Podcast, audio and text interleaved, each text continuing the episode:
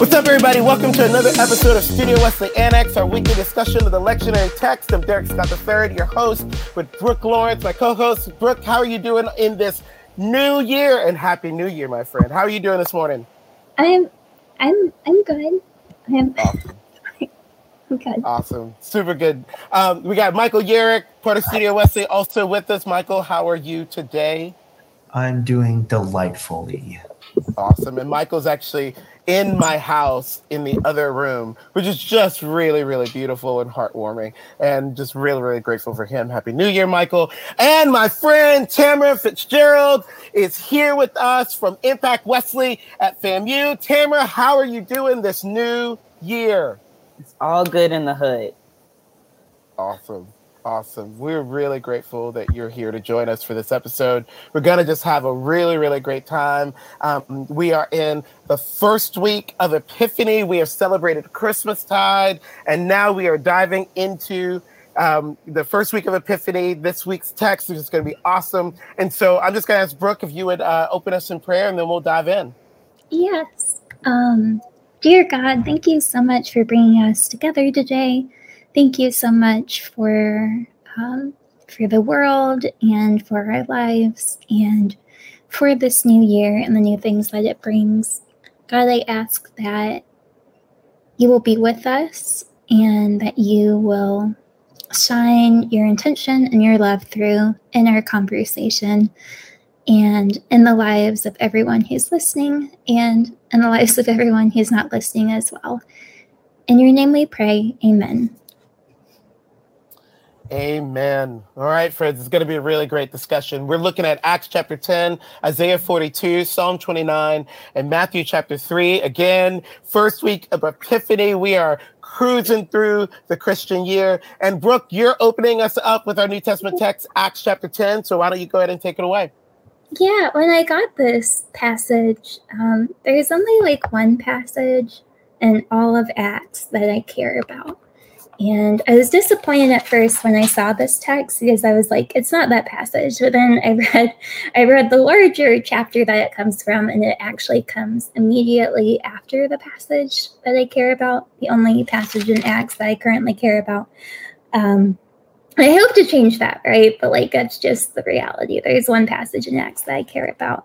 And the passage in Acts that I care about is called in my NRSV Bible, Peter and Cornelius. And what happens is um, Peter, before Acts chapter 10, Peter is a leader in the church, right? Like he's like one of the head leaders. I haven't done my like Acts reading in a while, but he's like one of the head leaders in the church, right?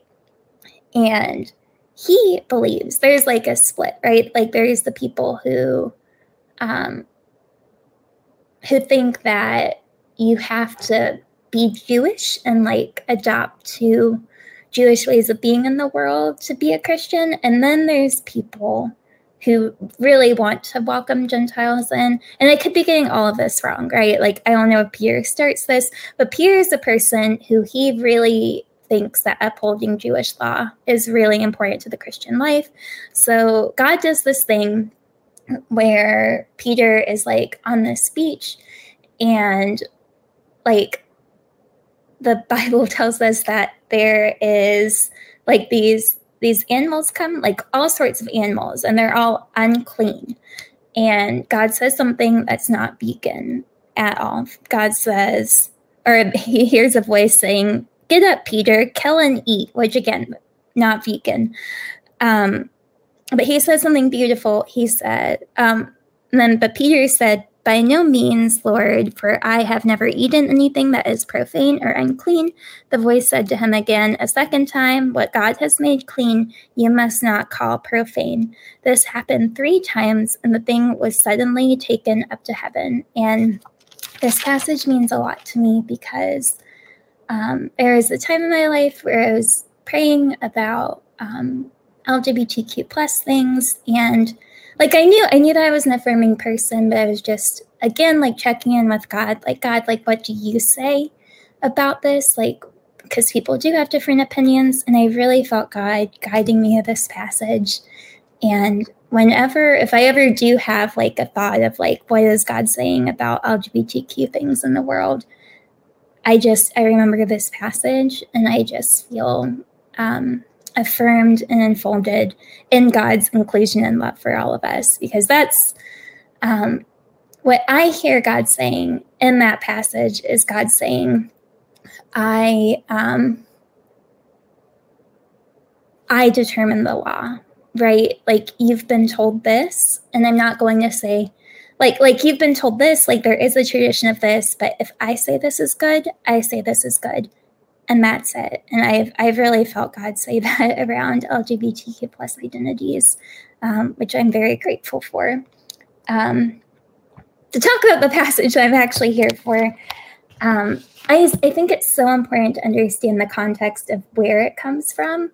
Um, because there, there's some beautiful things in what Peter says. Um, and I always think Peter is just funny. Like, he's just like a character, right? Like, he, because um, I, um, you read in the Gospels, right? He's just like impulsive and like he's earnest, but like he always gets it wrong. Um, and I, I understand Peter as like the disciple that represents us, like the disciple that represents disciples, like all the messed up things that we do in our journey with God. Like Peter's there, like Peter's doing it too. Um, so there's like good Peter stuff, but I think it's also important to understand like the beautiful context that comes from. So the first thing I'm going to pull out is um, just this verse um, 1034 Then Peter began to speak to them. I truly understand that God shows no partiality, but in every nation, anyone who fears him and does what is right is acceptable to him. And I love this idea of God shows no partiality. Um, fairness is really important to me. I, um, when I was an extended day teacher, um, and always like I just, whenever I'm around, especially a group of young people, I to me, it's really important to not have favorites and to just love and appreciate people exactly as they are. Um, and to seek to do that in all things.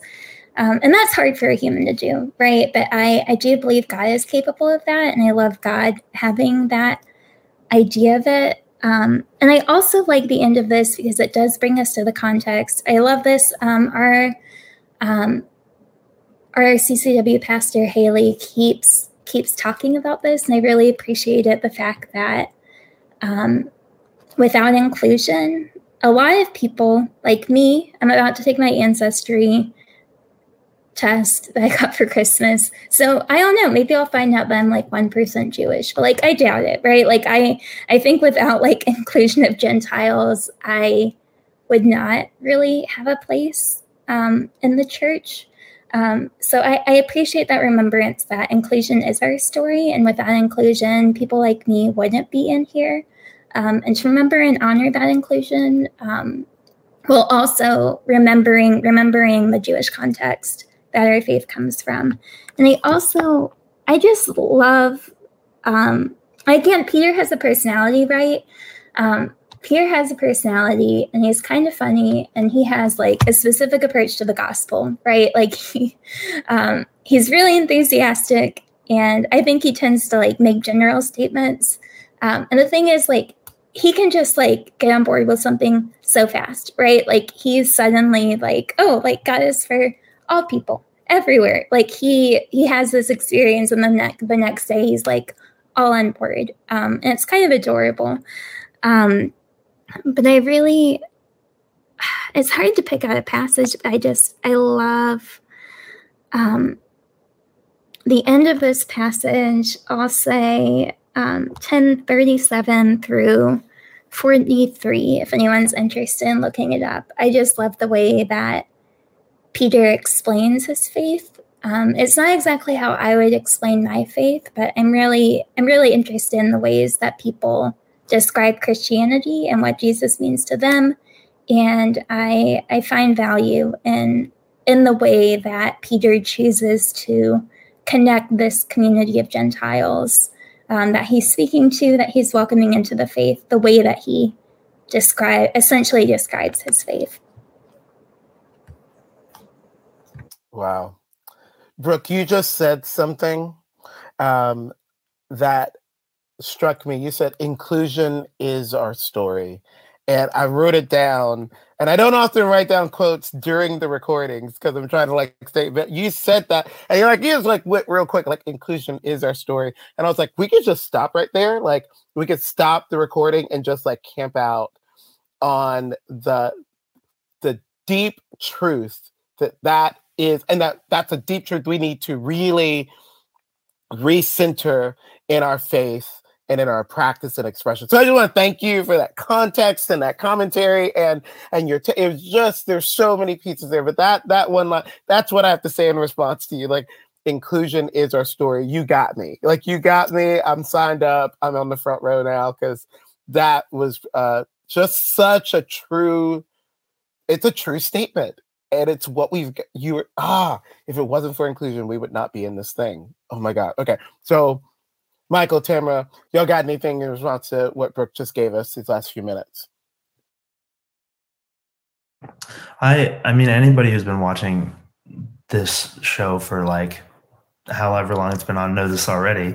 But like I, I don't know, every time I hear you, you Brooke, you just do so good at humanizing the people that write these things in the Bible, which like I don't know, this is like the Bible's just I've had a very like my relationship with the Bible, whatever. But like it, it's very un, unobtainable until I hear you talk about these people as like people, and you're like, oh yeah, it's really interesting the way like Peter describes this. It's adorable. Like, well, I don't. It's like so humanizing that I'm like, oh, like now I can read this.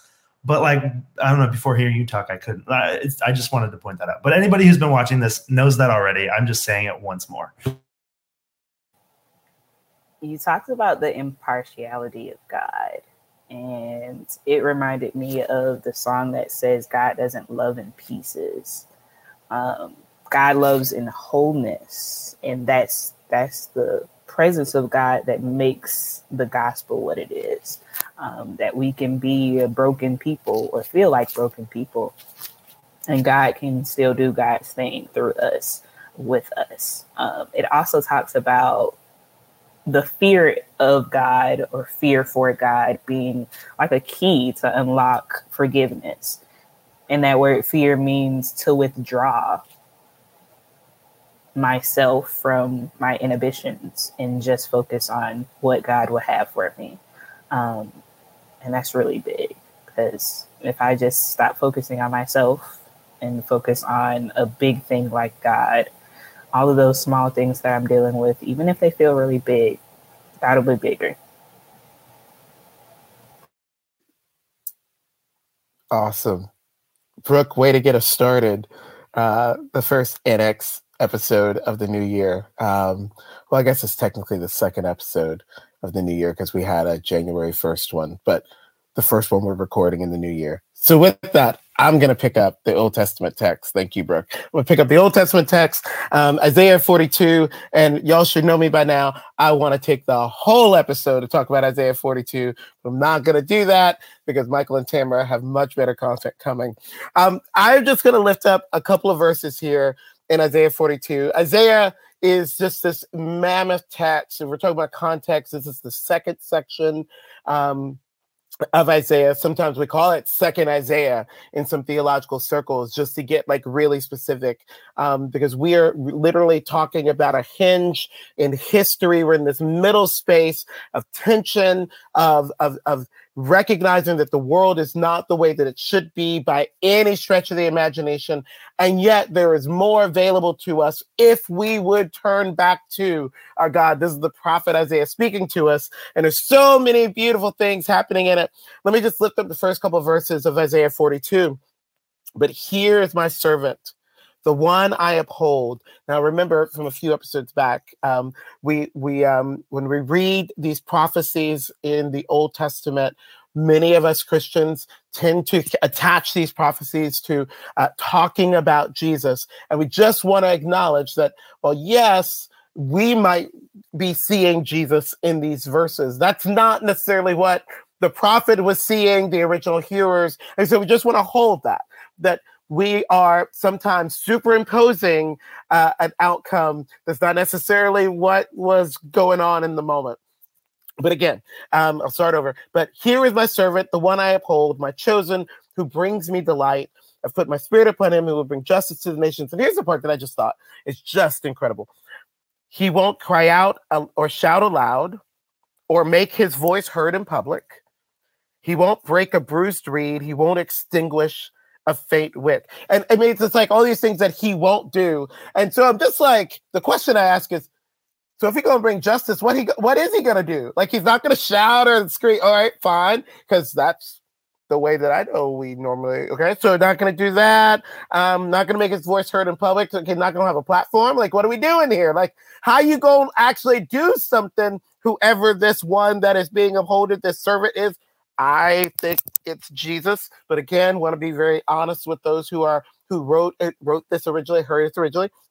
Okay, he's not going to do all these things. What's he going to do? Won't break a bruised reed. I know that there's like some imagery is like, oh, I'm a bruised reed. It won't break me. Let's get. But in the context of this prophecy, he's not really talking about him like holding us and like taking care of us. It's like, I'm not going to do those things. Um, but the end of verse three, but he will surely bring justice.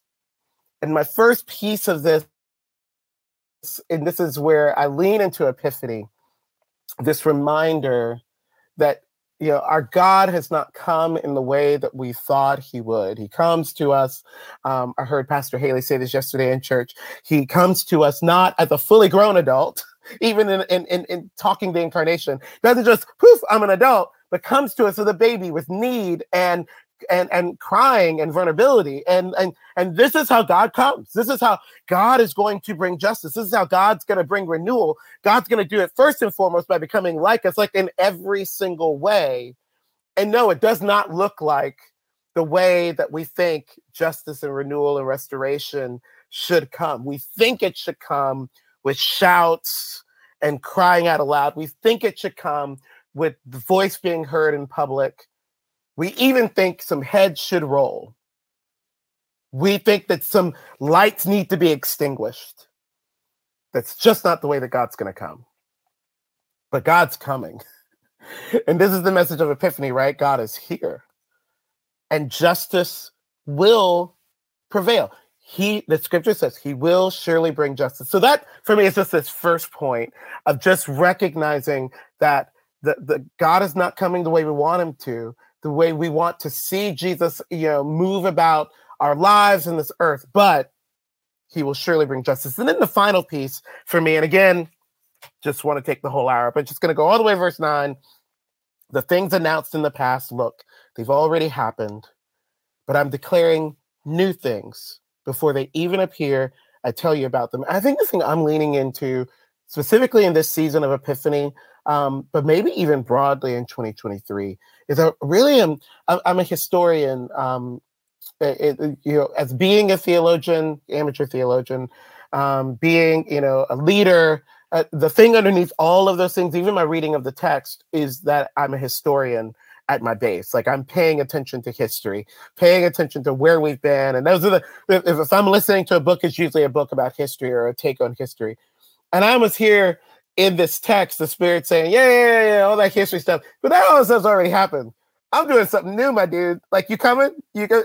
I'm, I'm telling you about, like I'm telling you about the new thing that I'm doing. And I'm, I think one of the things that Epiphany is an invitation for is an invitation to find the new thing, to see the new thing that God wants to do. I think it's beautiful that Epiphany comes at the beginning of a new year, right? Like the new thing, the new purposes, the new doors, uh, the new mechanisms that God wants to enact in our lives. But I think that it's even bigger. I mean, I'm thinking about now my family as we are recovering from uh, not having my brother with us this holiday season. I'm thinking about my local church and just the the ways that we're continuing on our journey as a local congregation. I'm thinking about my denomination. I'm thinking about studio wesley. And the question that i feel like the spirit's asking is um, do you hear and do you see the new things and if there's an invitation that I think Epiphany brings us into, it is the looking for the new thing, the new way that God wants to bring justice and healing and hope and restoration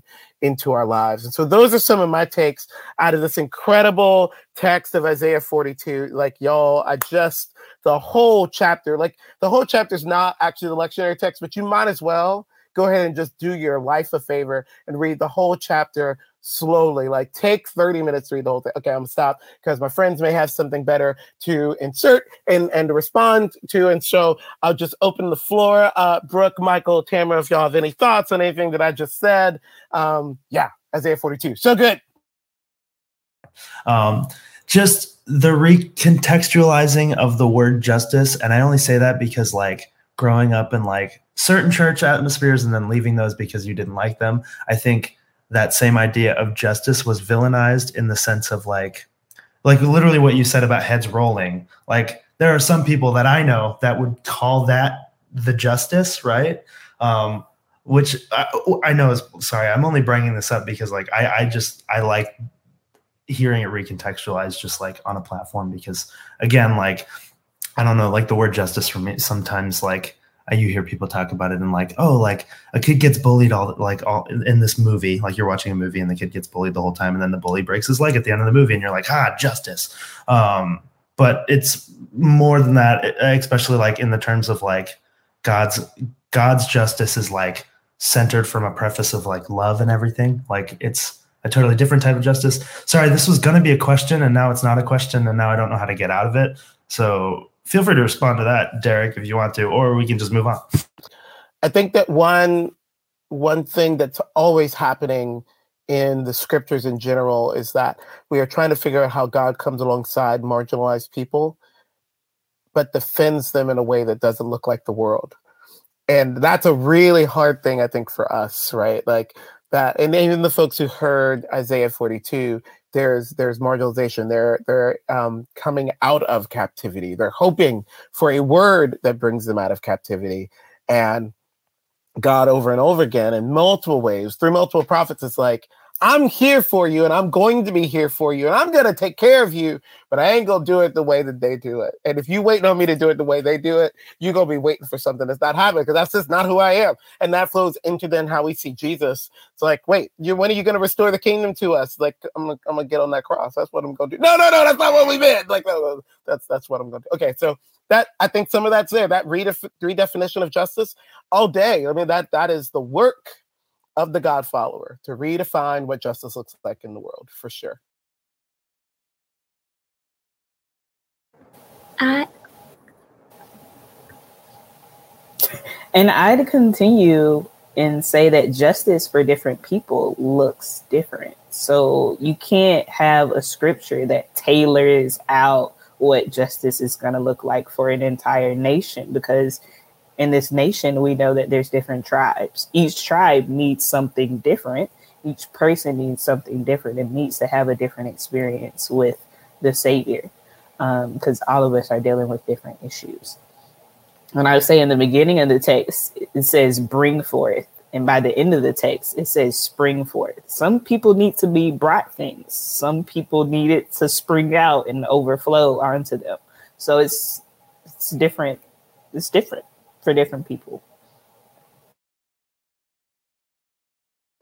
I um I appreciate um I appreciate what you said here, Derrick, and especially about this season of Epiphany, because I remember um yeah, I uh, even just recently I was thinking about um I was thinking about epiphany and what that means, and and I had an idea of like what epiphany meant, and I was like, oh, we're in the season of epiphany, and that's because um, when you would preach at CCW, um, when we would do the liturgical calendar, um, sometimes we would have like a season of epiphany, and I remember you described that as like a season of grace and we talked about like what grace means like how it's both seeing god and then acting in response to god um, and these like foundational wesleyan concepts um, but they yeah those are really important to me. So it's really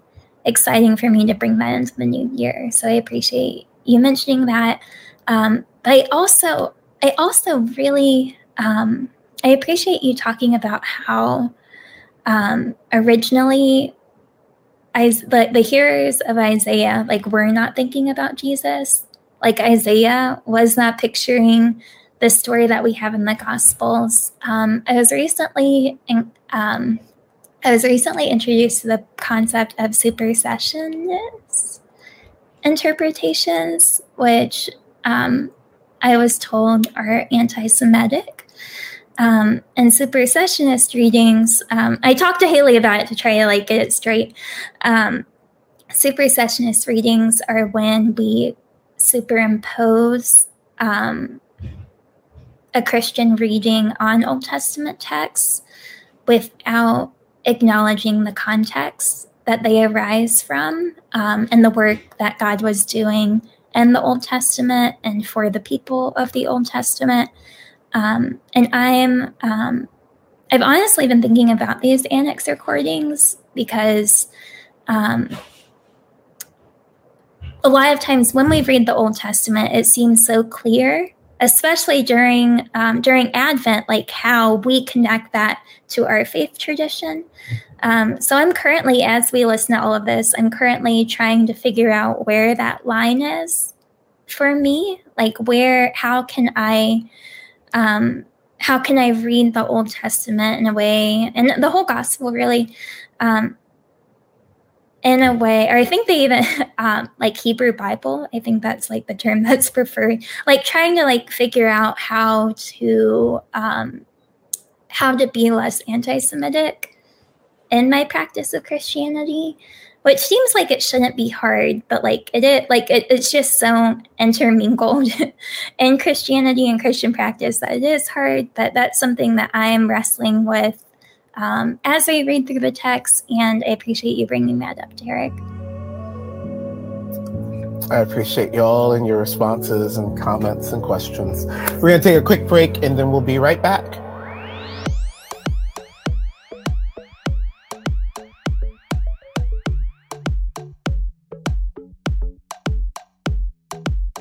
Hi, friends. I hope you're enjoying this episode of Studio Wesley Annex. My name is Derrick Scott III. I'm the campus minister and creative producer for Studio Wesley. Studio Wesley has been around for a few years, but we are now heading into a new season of ministry. We will continue to create and curate content for college age young adults that we believe is inclusive, expansive, and liberative. But we also want to come alongside you, college age young adults, wherever you are on your journey. Whether you're working and haven't connected to a local church, or you're on a campus that doesn't have a Wesley Foundation, or you're like most college age young adults, trying to navigate life and faith and all that comes with it. We are here for you and would love to journey with you. Now, let me be clear we are not mental health professionals, we are not ordained clergy. We're just everyday folks here. But in being everyday folks, we're just like you. We're just trying to figure out who we are and how that relates to our faith and our future. So, with the digital tools that we have, like Zoom and Instagram, we want to come alongside you. And so, as we continue to design and expand Studio Wesley and what we offer, we'd love to hear what you feel like would actually serve you best. Feel free to send us an email at studiowesleyconnect at gmail.com or drop us a DM on Instagram or Facebook. We look forward to hearing from you, serving you, and journeying with you. And now, back to the show.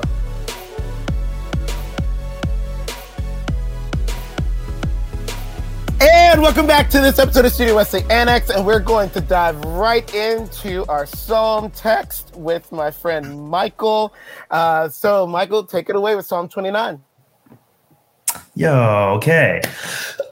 You're going to hear me do that a lot, and I apologize in advance. I have Psalms 29, also known as the voice of the Lord by some people. And uh, yeah, I love this. I'm going to read part, parts of it. Um, basically, in, in a nutshell, there's just a lot of nature in the world references to like to explain the power of God's voice. So the voice of the eternal echoes over the great waters. God's magnificence roars like thunder. The eternal's presence hovers over all the waters. His voice explodes great power over the earth. His voice is both regal and grand. I um yeah, I I love this. The first thing I have to say is that if that doesn't have the makings of a great Pixar short, then I don't know what does. Like I can just picture like a song playing and like all these different sounds like of the earth or like making sounds to the music and that's like the beat of the song. Like after reading this, I like desperately wanted to turn it into like a Dr. Seuss children's book. I think that could really work. Like his voice roars like thunder, his voice explodes with wonder, his voice makes jump the ox with socks with earthquake sounds asunder. It's a whole thing. Anyways, uh the reason I bring that up is because of all the textures in this like psalm. So we have like these textures of the cedar like splintering, like the wood splintering, like like the desert, the desert like sand reacting to sound, right? Which makes all like the little like sand things like you know jump whatever. It's like a full sensory experience, which like I feel like is what makes Pixar kind of like so prevalent is because like there's all these textures and colors and sounds and tastes and smells and like this verse has them all and i love that. Um so okay let me get off my tangent for a second. Um all of this has to do with nature like like they're all nature references which like immediately draws me to the fact so i was working on this like project with a buddy of mine he wrote this play um, and in it there's a character whose like entire relationship with with god is centered around nature. So he doesn't he doesn't hear the voice of god in church at all. Um, but when he like goes out and works in the yard he like hears god through the trees and through the weeds and he like learns his lessons all through nature. And i know a lot of people in my life that are kind of the same way right? Like instead of going and sitting in the cathedral or whatever i'm going to go sit like out in nature and that's where god's going to speak to me.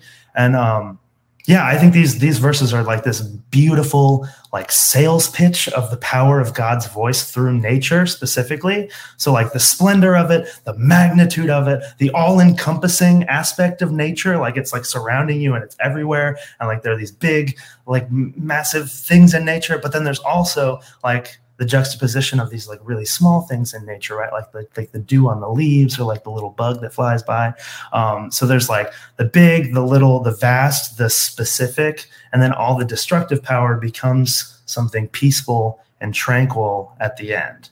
Um, which like to me, now that we're in like the new year, I think about like how like the holidays are like these big, like massive, like parties. Like we have all these reasons to go to church. We have all these people to celebrate. Like you know the reason they call them like the like the creasters. That's the word we use. Like the people that only go to church for Christmas and Easter. Like you know like like there's all these people that come to the church because we have a reason. There's these big celebrations and big like holidays, big events.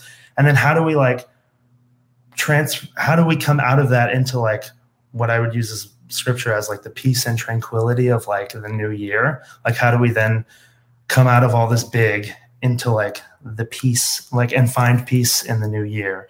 And i just like really like this verse because it does end with that exact idea. So it says the eternal is overthrown overthrown over the great flood. His reign is unending. We ask you eternal one to give strength to your people. Eternal one bless them with the gift of peace. Um, yeah, I just think after after all these big big events, the bigness of God and everything, we're still coming back to like the peace of it all. And I think nature is the perfect metaphor for that because we have like tsunamis, we have earthquakes, we have all these powerful things that show the power of God's voice, but also there's like a lot of peace that comes out of like the stillness of nature too. Um, and the stillness of nature we call the stillness of nature, but there's still like there's there's still an ever presence of nature there. So like that to me is also very like nice because I, I can translate that to God of like even when all things are quiet, I'm just not recognizing that there is like sound in the stillness. It's just it's so peaceful that I can't even recognize it. Uh, that's all I got. Thanks. Nah, thank you, Michael. That was great. I loved your animation of Psalm 29. I feel like I hear Psalm 29 so much in the season of Epiphany. Um, and I think it also sometimes comes up in Lent as well. And it, it, it's kind of turned into that this rote, uh, the voice of the Lord, the voice of the Lord, the voice of the Lord. But you actually like brought some true, I think, true psalmist energy to just me thinking about even what the psalmist is trying to do. The psalmist, I think, is trying to get me to wake up to the voice of the Lord and the ways that God's voice really does impact the world. And yes, uh, 21st century, 40 something, probably needs a bit of vocal animation to really get some wake up. So I I appreciate I appreciate that. There are a lot of things I appreciate what you said, but I just want to put that on the table. Uh, Tim or Brooke, y'all got any thoughts on anything that Mike just said? Um, I would just say and emphasize that part about holidays coming in like a great storm because that the last two three months of the year is literally seven holidays packed tight. Um, fall semester for students feels so weird busy. Um, they get breaks all the time. It's it's really weird for them. Um, but coming into the spring and coming into the season of epiphany um, they get to slow down and actually take some things in um, get better study habits um, speak with their family over the break about how they can get into better routines and things like that. And that's kind of what the scripture is talking about breathing in the presence of God, even in that that still moment in the stillness. And I think that's real important. And you emphasize that very beautifully. Pixar definitely needs to do that. I feel like having animation based on scriptures in that respect would be like I think that's next steps to Studio Wesley. I'm plug. yeah, I'm already thinking of ways to we could capitalize on that market because you know, like the spirit moves, like other people are thinking of that too. I'm sure. So if we want to get in there, we have to like put on animation tomorrow. If we want if we want to get a hold of that market. I um yeah, I was trying to just listen to what you were saying, Mike, and not open up the scripture, but I ended I ended up opening up the scripture. Um because I was I was curious about what you were saying about like seeing the Pixar scene. I love Pixar. Um, Pixar shorts are kind of weird for me, but I love Pixar, and I was like, "It can I can I see this?" So I um, I haven't said this yet in the next episode yet because I was like, "Can I tie this in? Are people listening?" But um, I am. Um, I recently found out that I'm autistic, and I have also been diagnosed with ADHD, which might be why I'm like kind of like excited. Um, but um, that impacts how I read scripture. Um, and it like we all we all read scripture uniquely, and I'm like really good with metaphors and all of that stuff. But I um, it really bothers me. Like the Psalms really bother me. I don't. I really struggle with the Psalms because they um, they don't seem very grounded to me and like what's really happening. Like i um like the glory of god like like these words just don't don't form a picture to me and they seem kind of um i don't know really unsettling to me. But what i really appreciate mike about what you said is the way i really loved how you connected it to the nature imagery because I love nature. I love how that grounded me in it. And to think that um, what Derrick said, that that is probably a big part of what the psalmist was drawing in as he wrote it. I think that's what you said, Derrick.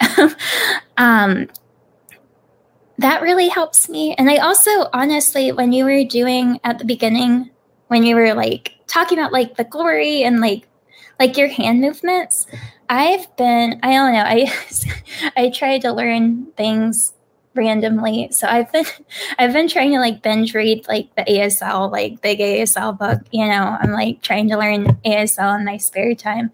Um so I'm like, oh, I'm like, I would love to like know the ASL signs for this, but as like I'm learning more about language and trying to learn about like the the meaning of different words, um, that really encourages me to just I think thinking more about the meaning and reading the Psalms word by word might help me get into them more. But I felt I felt inspired by that by by your your enthusiasm about the words that have no meaning to me, Mike. So I I appreciate that. Your enthusiasm about the words that have no meaning to me is another incredible quote. and I'll just say, as we are landing this plane and Tamra's about to just take over and it's going to be, we're going to be still just overwhelmed in a minute. But I just have to say, if Christians could get honest about the ways that preachers and artists bring to life words that actually have no meaning to us, if we could be honest about that, I think we would. I think there would be a revolution. Okay, I've stopped. We probably should edit that part out. There's probably nothing helpful with me saying that at this time. So yes, and so y'all didn't see this, but in, in the private chat, Brooke literally just wrote, "What does glory mean?" like I know, I know. All right, Tamra, take over. Bring bring some sense and some. I don't want to say glory because we don't know what it means, or maybe we do. Go for it, Tamra, with uh, our Matthew text for today can do. Our text for today is Matthew 3 13 through 17. And we're talking about when it, Jesus was baptized by John. Um, in this scripture, John the Baptist is on the scene in the wilderness like he usually is.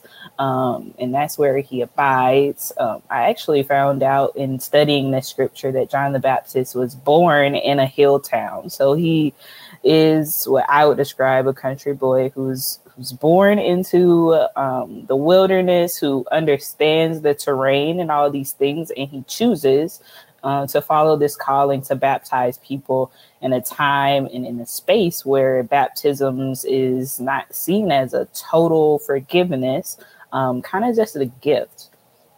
Kind of just a symbol of I am going to be undone and come into this space with this person who I trust um, and those who are baptized are then seen as John's disciples or as people who want to dedicate themselves to the law at that time and to the practices that the um, community was following. Uh, according to the scriptures that they had available to them. Um, we've been talking a lot in this episode about contextualizing the verses, understanding that we're in a time and space where we can see the front, the back, the middle. Um, but while they're in the middle of it, they can only see what was behind them if it was available to them um, in those scriptures. But for John the Baptist, these scriptures, like Isaiah that we talked about today, were available to him. Um, he was able to be discipled in it, as well as his cousin Jesus. Um, so these are two cousins who come together in the wilderness, connect with one another at the Jordan. And at first, John does not want to baptize Jesus. Um, he says, Oh, no, I am not worthy to do this. Why do you come to me? Do you come to me? Um, is exactly what it says. And Jesus responds and says, Let it be so now, for it is proper for us in this way to fulfill all righteousness. And that seems like a interesting way to try and persuade somebody. Um, as a coach, I would be like, so you're telling me to put you in the game because it's right to do so. You're telling me that it's appropriate, even though I feel like you could coach better than I could coach. Um, and you just want to be put in. But who would not put Jesus into the game? Um, for John, knowing that this was the Lamb of God. Um, in the parallel to this scripture in the book of John, John the Baptist calls Jesus Lamb, Lamb of God. So recognizing Jesus' holiness and bringing in all that Jesus is, saying that I am not worthy. Um, and just to take a pause in that respect, there are going to be moments during your discipleship while being a Christian, trying to be more Christ like, where you feel like the things and the blessings that you're receiving, you aren't worthy of them. But it's important that you understand that all those things that are coming to you, all of the goodness that you are receiving, are designed for you. Um, so don't let doubts and don't let um, appropriateness. That sounds pretty. That sounds bad to say, but like appropriateness and what adults and older people. I'm not saying disrespect your elders or anything. Jesus and John are around the same age, um, but take a moment in the stillness um, to discern what God has for you next. Um, and anything that God says is for you is definitely for you. Um, and in this case, Jesus is baptized by John, and when doing so, it even it even this is a verse about consent is what's happening. John consents it says, um, and when Jesus had been baptized, just as he came up from the water, something crazy happened where the sky itself opens up. And imagery wise, I'm just like, so there were clouds in the sky, and then the clouds decided that it was time for them to scatter. So, like, probably a great gust of wind came down and just divided the clouds up um, so everybody's looking up at the sky, and then a dove or a light descends onto Jesus like a dove, and that is shown, known as the Spirit of God being present, and everyone being able to recognize that. Um, it's cool that John was able to recognize it without all the hoopla, um, probably because growing up, John heard the story of Jesus' birth and was like, that sounds like something that was written in the scriptures. Is my cousin the a holy one, a savior of sorts? Is that what's happening? And probably seeing Jesus grow up in stature and become the one. Um, just to say that I knew that guy is pretty cool in itself. But um, to see it happen and see that his pause was justifiable, um, that it was okay for him to say, I'm unworthy to do this thing. Um, that was pretty cool to see, to see that what he said was true, but Jesus is still the truth and it still needed to happen. So even when he had a pause, um, even when he wanted to not do a thing, he was able to check himself and to be reassured by the person, the individual, the great being himself, that it's okay. And it's even okay that you were scared. But it's even more okay for you to do this holy thing and this holy act for me because this is the only way that we're going to unlock something um, in heaven. And that's pretty cool to see. That is all that I have for you today. Thank you for joining us. Oh, Tamra, there's oh the richness, the richness, my friend.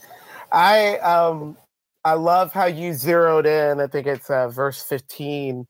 Um, I grew up in uh, you know Black Baptist Church, Black Institutional Baptist Church, and so we use King James version because that's what we did. And that verse in the New King James, sorry, King James version, the verse in New in the King James version there it says, "Suffer it to be so now." And we used to repeat that every first Sunday. This passage every first Sunday we repeat this passage as a part of our communion liturgy. And so every first Sunday we would say, "Suffer it to be so now." And I just remember how it struck me that Jesus is saying to John, he's using this word, which you know, it's got some, uh, you know, some descriptive meaning there of the this this suffering to do this like john this this cost both of us something to let this moment happen. Um it's not just on me being baptized it's not just on you baptizing me. This is going to cost both of us something. This is a and i just i i just remember being struck that that's the word that the king james and it may we may have translation issues and that's fine we'll talk about those on another day but i i I bring that up because then I hear you talking about, and the word I kept hearing as you were talking, Tamra, was shift. That this this shift of just the movement of the voice coming out of heaven, this dove, and the I knew you, but now I'm seeing you. Like the all of these pieces, right? Like, and and I'm just thinking about that again, that that that King James version, suffer it to be so now. and and the cost that we both need to pay to fulfill this to fulfill our roles in this story. Um, so that ah, you guys gave me all the thoughts. Uh, just so so grateful. Uh, Michael, Brooke, y'all got any thoughts of what Tamra brought to us today? Yeah, I, I just feel like you you like tore you started to attack the idea of imposter syndrome, which is great for me and like many any probably any young person listening to this because that's like the it feels like that's a very prevalent thing now of like like I feel like I'm gonna get exposed for being a fraud. And like yeah I I, I just love that that's that's where you like came at this from. That's that's awesome. Yeah I um first of all Tamra this is like my first time being on a Zoom call with you and my first time meeting you. Um but I um, I really appreciated how you grounded us in um, in the spiritual call of the reading, like inviting us to just be still and invite God into our lives and to listen and believe um, what we feel called to and what, how we feel led by the Spirit. That's always, um, I think that's a message that is hard to hear outside of church circles and annex recordings. Um, but I um, I really appreciate that pastoral wisdom and grounding.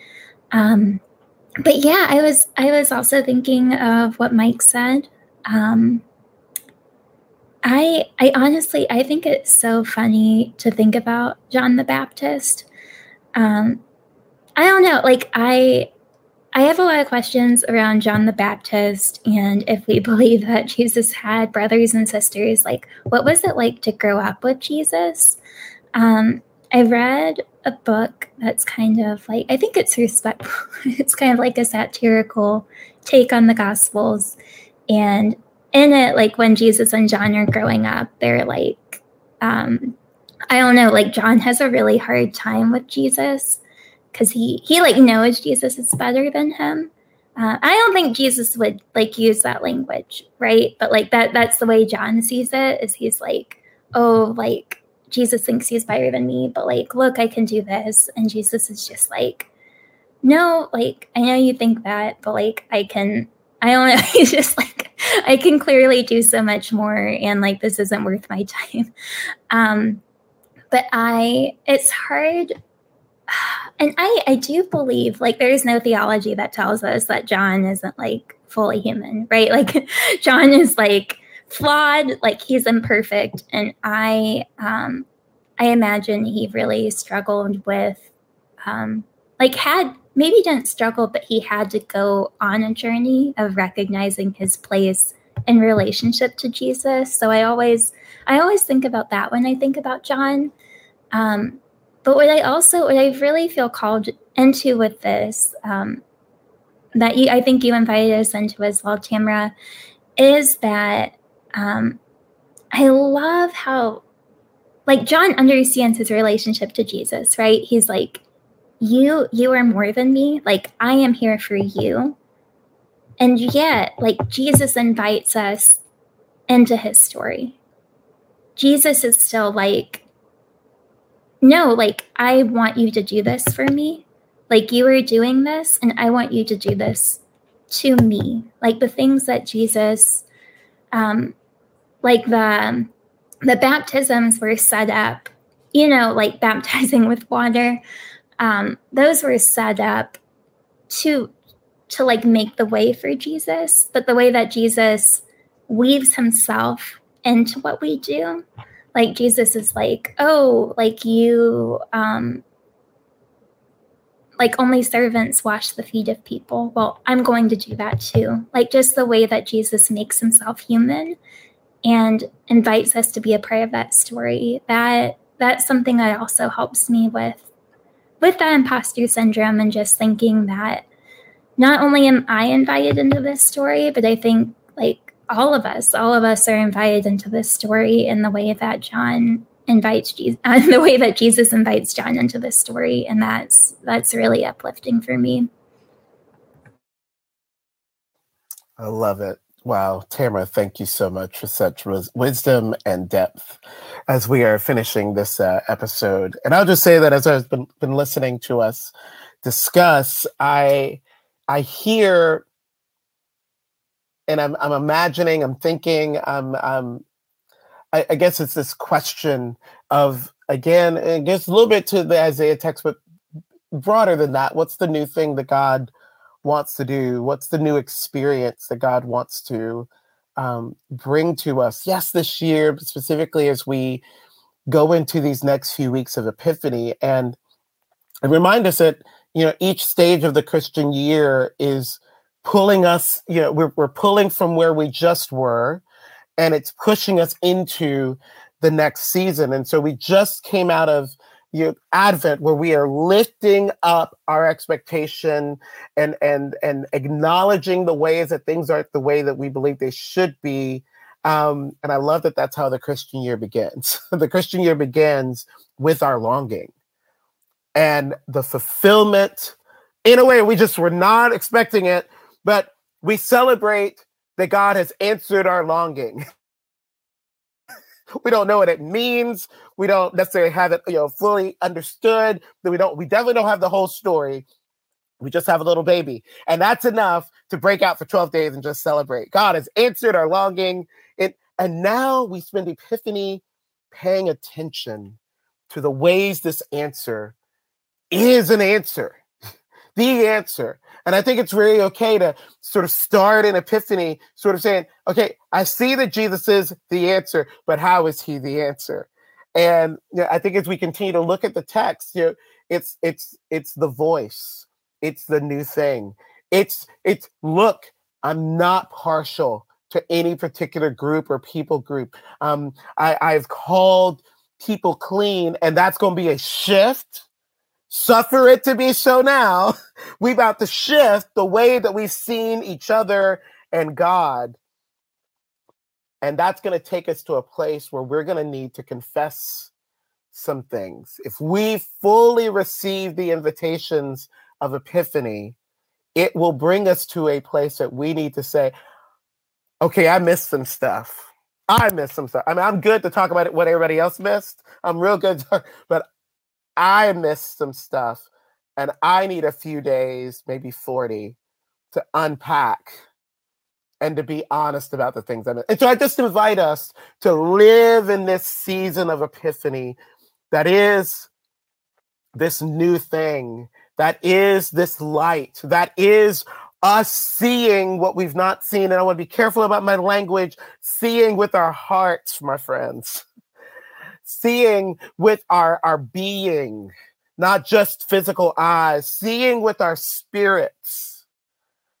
Are we allowing the Holy Spirit to make us aware of the new thing that God is putting in front of us? Um, and so, with that, oh, I just am um, so grateful for my friends. I'm going to pray for us, but I'm so grateful for my friends today um, in just a profound episode. I am impacted today. This was not just a phone in. This really, today's conversation really has done some stuff in my soul. And I'm so grateful for my friends and all they shared. So, friends, let's pray together.